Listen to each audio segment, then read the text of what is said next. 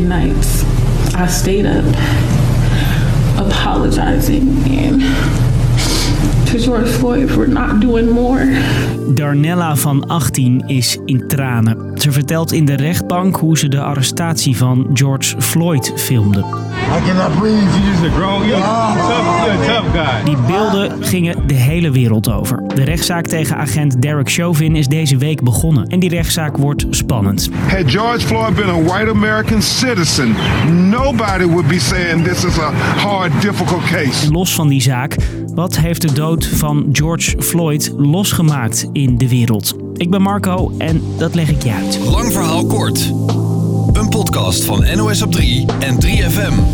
The opening statements will begin in the highly anticipated trial of Derek Chauvin. He was the police officer seen on video around the world with his knee on the neck of George Floyd. I have a black father, I have a black brother, I have black friends. I look at that and I look at how that could have been one of them. Zometeen meer over die rechtszaak. Eerst terug naar die dag, mei vorig jaar. Toen stierf de zwarte Amerikaan George Floyd. Three or four officers were standing there with him, had him down on the ground. Bro, three minutes, bro. He's not fucking moving. And as he had his knee on his neck, he kept saying, I can't breathe, I can't breathe. 9 minuten en 29 seconden zit de witte politieagent Derek Chauvin met zijn knie op de nek van George Floyd. Hij krijgt geen adem, maar de agent blijft zitten, ook nadat Floyd bewusteloos raakt. George Floyd werd gearresteerd omdat hij volgens een medewerker van een winkel een pakje sigaretten betaalde met vals geld.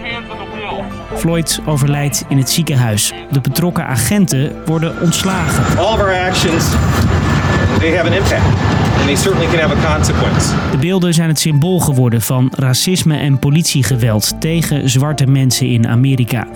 Black Lives Matter protesten kwamen groots op gang in honderden Amerikaanse plaatsen. I can't stand the fact that some people in our society can't walk around without feeling scared that the cop is not going to come to them with a death sentence. Treurig genoeg was Floyd niet de enige zwarte man die omkwam door politiegeweld.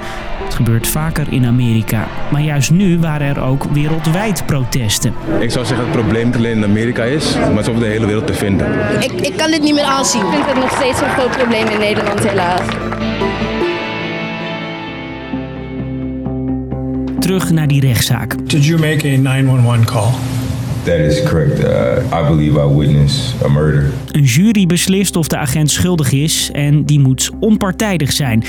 Maar het viel niet mee om die te vinden, vertelt correspondent Marieke de Vries. Juryleden hebben van tevoren een vragenlijst toegestuurd gekregen met vragen als hoe vaak ze de video bekeken hebben, eh, hoe ze over de politie denken en over Black Lives Matter, of ze bijvoorbeeld aan de protesten hebben meegedaan. Agent Derek Chauvin wordt aangeklaagd voor moord zonder voorbedachte raden, doodslag en derde graadsmoord. Iemand doden zonder opzet omdat je iets gevaarlijks doet. En de familie zegt, die beelden die zijn duidelijk. They want us to trust the system. Well, this is your chance to show us that we can trust you. De doodsoorzaak staat ook vast volgens autopsie. Floyd is overleden door het geweld. Maar de advocaat van de politieman probeert twijfel te zaaien. Zo zou Floyd drugs hebben gebruikt en een slechte gezondheid hebben. The evidence is far greater than 9 minutes and 29 seconds. Waarschijnlijk duurt de zaak de hele maand april. De dood van George Floyd zorgde dus voor wereldwijd protest. En de rechtszaak nu staat in Amerika dus ook voor iets groters. How far America has come in its quest for equality and justice for all. Een verhaal dat we ook in ons land herkennen.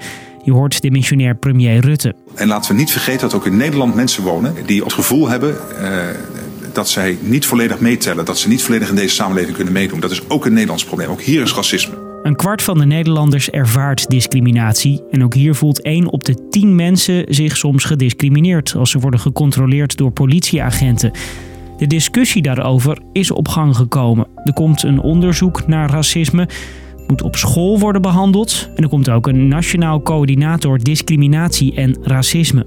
En ook in landen om ons heen gebeurt er van alles. Zo zijn tv-series van streamingsdiensten gehaald in Groot-Brittannië.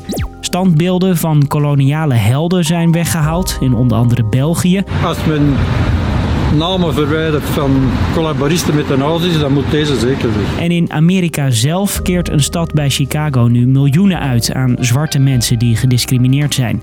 Zwarte mensen konden geen huis kopen door racistische regels en hebben zo nooit vermogen opgebouwd, vertelt correspondent Lucas Waagmeester. Een factor daarbij is natuurlijk ook uh, zeker George Floyd, de, de, Black Lives Matter beweging. Die wil dit thema hoog op de agenda, die herstelbetalingen. In dat stadje is dus een kleine doorbraak, kun je zeggen, voor de voorstanders van die herstelbetalingen. Er is dus van alles losgekomen na de dood van George Floyd. Maar dat gesprek over racisme en discriminatie is nog lang niet opgehouden. Dus, lang verhaal kort, de rechtszaak van George Floyd is begonnen. De uitkomst is nog onzeker. De rechtszaak gaat niet alleen over of de agent schuldig is of niet, maar ook over de behandeling van zwarte mensen. De dood van Floyd heeft veel losgemaakt.